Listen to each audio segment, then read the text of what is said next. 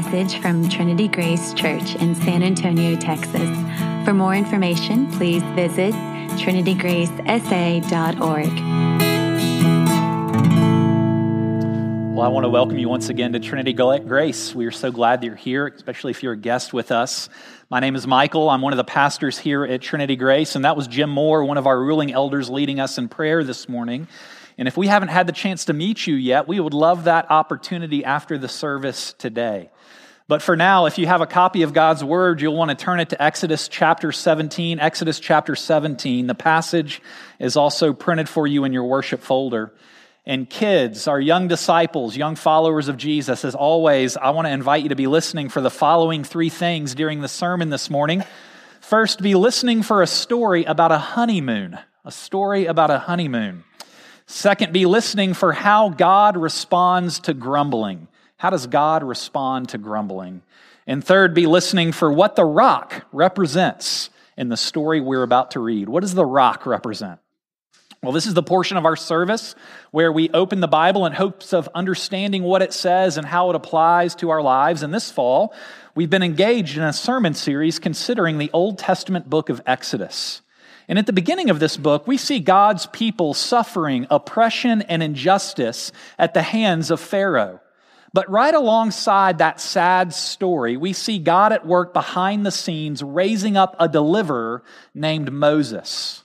And early on in the story, we saw how Moses was providentially saved from death, how he was raised in the Egyptian court, and later in life, he encountered God in a burning bush and he's called back to Egypt to go toe to toe with Pharaoh, the ruler of Egypt. And after a series of miraculous plagues where God demonstrates his complete control over creation, Pharaoh sends the people away. But soon after Pharaoh changes his mind and he pursues the Israelites to get them back. And it was there where God led his people through the Red Sea on dry ground and then destroyed the Egyptian army with the very same waters. In short, we have witnessed God's deliverance on the pages of Exodus. We've witnessed his rescue, and he's displayed his power and might over the forces of evil that oppress his people. And now we get to the portion of this story, we started it last week, known as the wilderness wanderings where Israel, God's people, travel through the desert for 40 years as they make their way to the promised land of Canaan. And we mentioned last week that their wilderness wanderings are really analogous to how we travel through the desert of this fallen world, completely dependent on God to guide us towards the promised land of a new heavens and a new earth. And what we see in the Exodus story is that the wilderness wanderings, they're meant to test God's people. In other words, the wilderness is meant to shape and form them in deeper trust and dependence upon the Lord. The wilderness wanderings, they're meant to be a transformational process. I love how one pastor says, you can take a person out of slavery in a second. You can only take the slavery out of a person through a process. And the wilderness wanderings are the process by which God is seeking to shape Israel into free people. But as they travel through the desert, just like we travel through this sinful world, life is full of difficulty and disappointment and trouble. And this morning, we get the chance to consider another account where Israel experiences the painful process of having the spirit of slavery chiseled away from their heart. To see what I mean, you follow along as I read from Exodus chapter 17, beginning in verse 1 all the congregation of the people of Israel moved on from the wilderness of sin by stages, according to the commandment of the Lord, and camped at Rephidim. But there was no water for the people to drink. Therefore, the people quarreled with Moses and said, Give us water to drink. And Moses said to them, Why do you quarrel with me? Why do you test the Lord? But the people thirsted there for water, and the people grumbled against Moses and said, Why did you bring us up out of Egypt? To kill us and our children and our livestock with thirst? So Moses cried to the Lord, What shall I do with this people? They are almost ready to stone me. And the Lord said to Moses, Pass on before the people, taking with you some of the elders of Israel, and take in your hand the staff with which you struck the Nile, and go. Behold, I will stand before you there on the rock of Horeb, and you shall strike the rock, and the water shall come out of it, and the people will drink. And Moses did so in the sight of the elders of Israel, and he called the name of the place Massah and Meribah because of the quarreling of the people of Israel, and because they tested the Lord by saying, Is the Lord among us or not? Well, this is God's word, and he gives it to us because he loves us and he wants us to know him. Well, Rachel and I, my wife, have been married for almost 18 years now. And of course, I remember our wedding day like it was yesterday. It was a day full of joy and happiness. We are surrounded by friends and family. The entire week felt like one gigantic party as different friends made their way to town to help us celebrate. The rehearsal dinner was encouraging as we got the chance to hear from our family and our friends. The service was beautiful. The reception was a blast. It was a great day that marked the beginning of a new family. But then the day after came. And if I'm being honest, it wasn't as great. The day started with us getting in our car to drive to the Smoky Mountains for a week long honeymoon, but we didn't get far because our car began to overheat. So we pulled into the repair shop and had my mom come pick us up while the car was worked on for the next six hours. Unexpected time with mom after our wedding. Well, finally, we got on our way the same day, and when we crossed the North Carolina line, Closing in our de- on our destination, I got pulled over in a construction zone for speeding.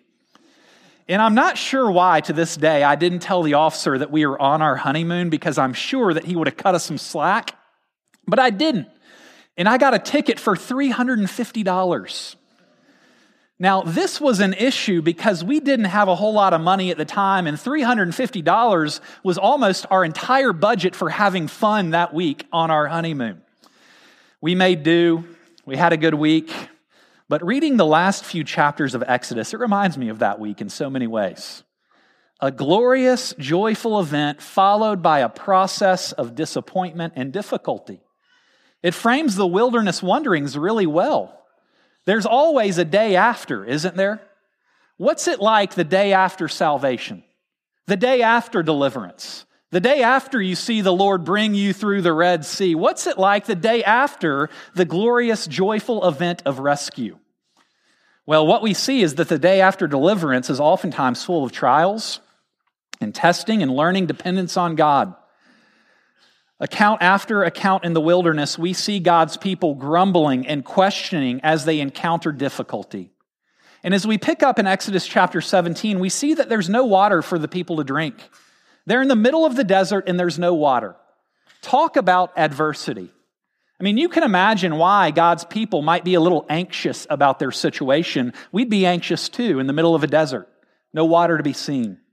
And as they come to realize their predicament, they begin to grumble. We see it in verse 3. Look, the people thirsted there for water, and the people grumbled. We all face adversity to one degree or another as we walk through the wilderness of this fallen world. And just like the people we read about on the pages of Exodus, they do it over and over and over again. We are prone to respond to testing, to adversity, to difficulty with grumbling. We all know what grumbling looks like. We've all had a bad tempered spirit, haven't we? We've all murmured under our breath. We've all had our anxiety spill over into anger and accusation. We know what grumbling is. We know it when we see it. We all do it. And if we're honest, we normally don't really feel that bad about it. After all, aren't we entitled to some griping? Aren't we entitled to letting off a little steam through the difficulty of life? All we've ever done is try to be faithful. All we've ever done is try to do the right thing, try to follow the Lord. And when we encounter acute adversity, then we tend to want some payback. We want to be rewarded for our efforts. And if we're not, it is all too easy to begin grumbling. At least it makes us feel better, doesn't it? But God thinks that Israel's grumbling is a big deal. We might not, but He does. Their grumbling is actually highlighted half a dozen to a dozen times in both the Old Testament and New Testament as a serious sin, a failure of God's people to trust and depend upon Him. Grumbling, it's a serious character defect. It reveals something about who we are on the inside. Grumbling, it's an outward manifestation of what's happening in our hearts. And I wonder this morning, what or whom are you quietly but consistently grumbling against? Maybe an even more important question for us this morning would be what does grumbling reveal about our heart? Grumblers like me, they tend to have a heart attitude of cynicism, joylessness. Grumblers can't be happy. If grumbling becomes a way of life for you, you might be a person who bounces from job to job, or friend group to friend group, or church to church. And circumstances around you might change, but you take your heart with you. That's the unfortunate thing. And what you'll find is that each new situation eventually leads to disappointment and more grumbling. Because the problem is not circumstance, it goes deeper. It's a general discontentment in life, a general joylessness of heart that leads to grumbling. And when we're discontent and joyless and disappointed, we look for anyone or anything to blame, whether it be another person or an organization or a systemic reality in this world. You might say that grumbling is characterized by antagonism toward another person or thing. And we see this in our passage with crystal clarity. The people of Israel focus their ire directly on one person. We see it in verse 3. Look at it. The people grumbled against Moses and said, Why did you bring us out, of Egypt to kill us and our children and our livestock with thirst? Now, did Moses force the people out of Egypt? Of course not. It was the Lord who led the people into the wilderness, but the people can't always see the Lord to place blame on him, so they gravitate to the next best option. And just as an aside here this morning, if you ever have people grumbling towards you in life, it's worth remembering that it's probably not really all about you. When your kids or your parents or employees or neighbors when they grumble against you, most often something more is going on under the surface. And we learn from our passage that it's about God. Their grumbling is about God. It's, it's a deeper heart issue, but the people need a physical person to pin their grumbling on. Moses gets this. Look at verse 2, where Moses responds to their grumbling by saying, Why do you quarrel with me? Why do you test the Lord? Grumbling is at its root a spiritual problem. God had just rescued his people with power. The people saw his miraculous deeds. They had experienced his care and provision. And just three days, three days after they crossed over the Red Sea, they're grumbling about bitter water.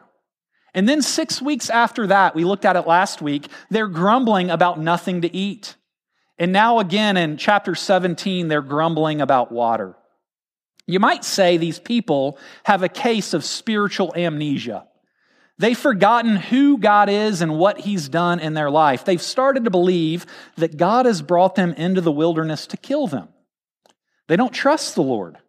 When things get dicey, they have a hard time depending on God to provide, to come through. You might say they're people of little faith. Now, it's important to step back and recognize that the Israelites, they remember the facts. They hadn't forgotten about how God had split the Red Sea and delivered them, but they're not allowing the facts to affect their heart in the way they view the world. They never stop and think, maybe, just maybe, if God could split the Red Sea, maybe He could provide water here in the desert. Maybe if he's gone to all this trouble to deliver us, maybe he doesn't plan to let us die in the wilderness. It's so easy for God's people to forget God's promises, to grumble when things don't happen the way that we'd like or in our timing.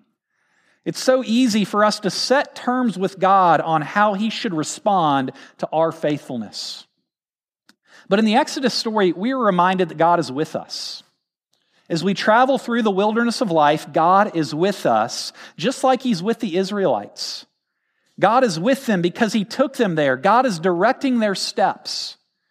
In fact, what we see in the wilderness is that God leads His people. He leads His people to a place of need, a place of desperation over and over again. And we're not exactly sure how many times of need and desperation the Israelites encountered. We have at least three instances recorded for us in chapters 15 through 17. And in these instances, we see bitter water, we see no bread, and this morning we see no water. Now, why would God bring his people to a place of desperation three times in the span of just a few weeks? Well, we don't have to guess because in each instance, we're explicitly told. In chapters 15, 16, and 17, we see that God was testing his people. Now, does it surprise you that God tests you through suffering? It certainly might surprise you. It's not how we would expect God to work in our lives, is it?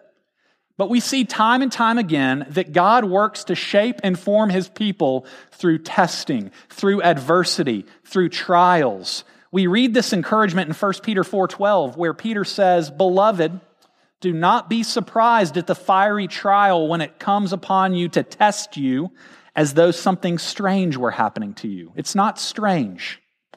Don't be surprised. The Lord has always tested his people through adversity. We are not immune to trials. And if we don't understand this, if we don't understand this, we are so liable to grow cynical or hopeless or confused when adversity comes. Learning this is a part of what it means to follow the Lord through the wilderness. We all experience adversity.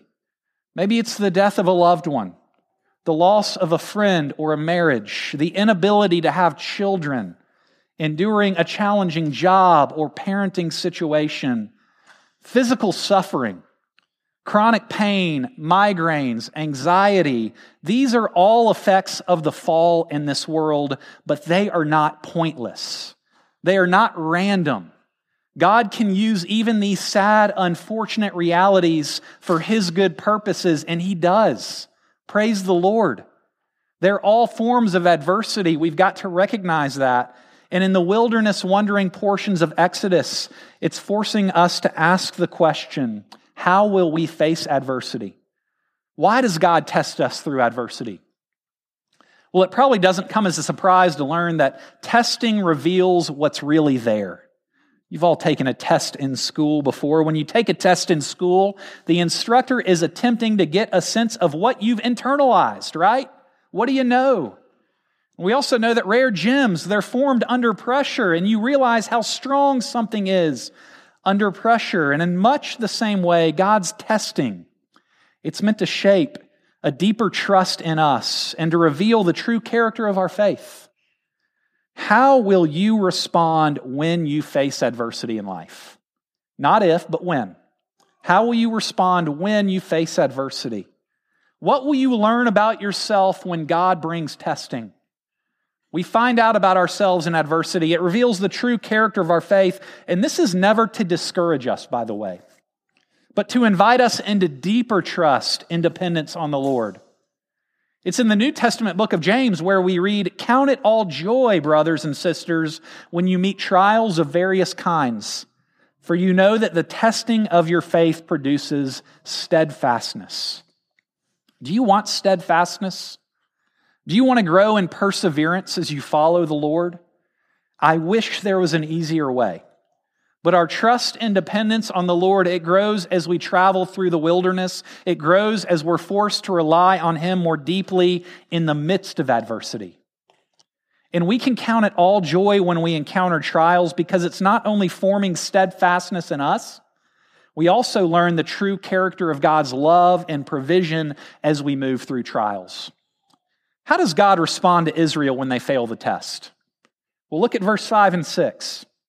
The Lord said to Moses, Pass on before the people, taking with you some of the elders of Israel, and take in your hand the staff with which you struck the Nile, and go.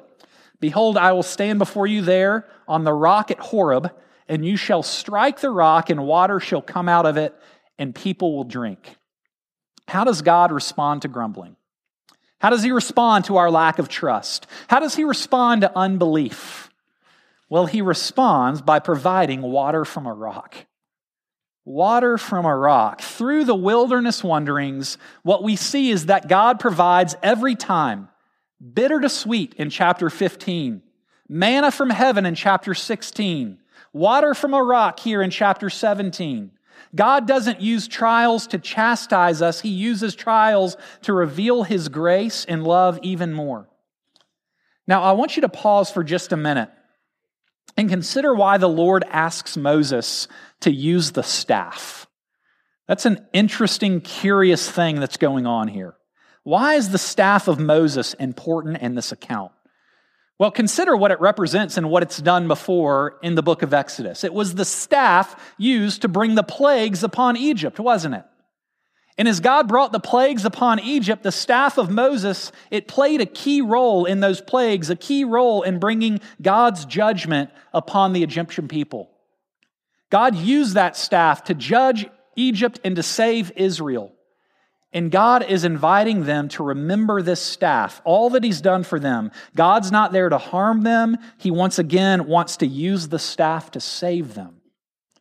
And even though Israel deserved to be struck with the staff of judgment because of their grumbling and their lack of trust, what we see is God does not strike Israel. He strikes a rock, and by so doing, provides them with living water in the middle of a desert. Now, I want you to tuck that idea away for just a minute because we're going to come back to it shortly. But before we do, let's pivot and ask the question how can testing be lavish, loving and gracious? I'd imagine that's not a proposition everyone just readily buys, that testing is loving and gracious. It can be difficult to understand how testing and trials can be loving. How can my pain and suffering be a sign of God's love in my life? Well, you've got to do something with suffering and testing. You'll synthesize it in some way as you experience it. It's either going to make you more cynical or more compassionate. It'll either push you away from God or it'll push you further towards Him. We've got to make sense of our suffering and our testing. And while suffering and testing is certainly an effect of the fall, we experience it because we live in a sinful world. That doesn't mean that God doesn't use our suffering. It doesn't mean that He's not so- uh, sovereign over the sufferings that we experience in this world. And that's hopeful because it means that even our suffering isn't wasted by God. He is using it for some grand, beautiful purpose in our life, and often we can't see it. We might say it like this God loves us so much that he wants us completely dependent on him. And he will test us until we say, All I have is Christ, and actually mean it. God will boldly love you and pursue you, and testing is God's chosen means to make us more like Jesus. Testing is not a sign that God has left you, it might just be a sign that He is more deeply engaged with you than ever. I like how one commentator put it when he writes this. It's printed for you in the front of your bulletin. God's understanding of good may be different from what you would like in your life, but you can trust him. He has not withheld anything good from you, for he has given you his son. There is nothing else to give. There is no greater good that God could have given to you. Which leads us to pick back up with the staff in the rock as we close our reflection on this passage. Verse 6, it's very curious, where the Lord is speaking and says, Behold, I will stand before you there on the rock of Horeb, and you shall strike the rock, and water shall come out of it, and the people will drink. The Lord says that I will stand before you on the rock. And the rock was struck by the staff that had always been a tool to execute God's judgment. The staff that brought the horrible plagues of justice upon Egypt. Now, what in the world is going on here? Well, there seems to be a close identification between the presence of God and the rock, doesn't there? And this shouldn't surprise us because God has already identified himself with a flame of fire and a pillar of smoke as he leads his people through the wilderness. And throughout the Bible, God is described as a rock. He's the rock of our salvation. And if we can draw the connection between God and the rock, that identification that God seems to make in verse 6, it means that God himself was struck by the staff of judgment, and from that strike flows living water. And if you're not willing to take my word for that interpretation, I don't blame you if you're not, maybe you'll take Paul's word for it. Because he references this rock in the wilderness when he writes to the Corinthian church in the New Testament. In 1 Corinthians chapter 10 verse 4, Paul says, "For the Israelites drank from the spiritual rock that accompanied them, and that rock was Christ." Verse 6 of our passage, it's a dramatic and surprising moment. Moses brings down the rod of judgment on God Himself, the rock, which was Christ. God takes the judgment that his people deserve here in Exodus 17, and as a result, blessing flows to the people as the water comes out from the rock to quench the people's thirst. What happened at this rock? It's a picture of, a pointer to the cross. You see Jesus all in the pages of the Old Testament. Don't ever let you tell let someone tell you that the gospel is not there. Where God the Father in this passage said, "Strike the rock." In the rod of judgment and justice, it fell upon God Himself, just like it fell upon Jesus on the cross. Jesus is both the bread that satisfies our needs and the rock who bears our judgment. And this is why Jesus could say in John chapter 7 that whoever believes in me, as the scriptures has said, rivers of living water will flow from within him.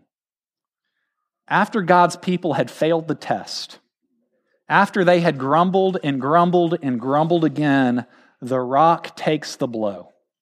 And because that rock was struck, we now have living water in the wilderness. That is good news for a group of people making their way through the desert. Let me pray for us this morning. Father, we are so thankful for the way that you provide. Lord, you have delivered us through your Son, Jesus Christ, who took the strike for us. If you have given us him, how will you not also give us all things? We pray that you would help us to believe that. Help us to trust in you. In the midst of adversity and trials, help it to form and shape our faith, our dependence, our trust in you even more deeply.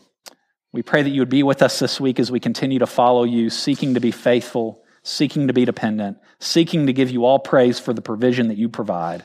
We pray this in Jesus' name. Amen.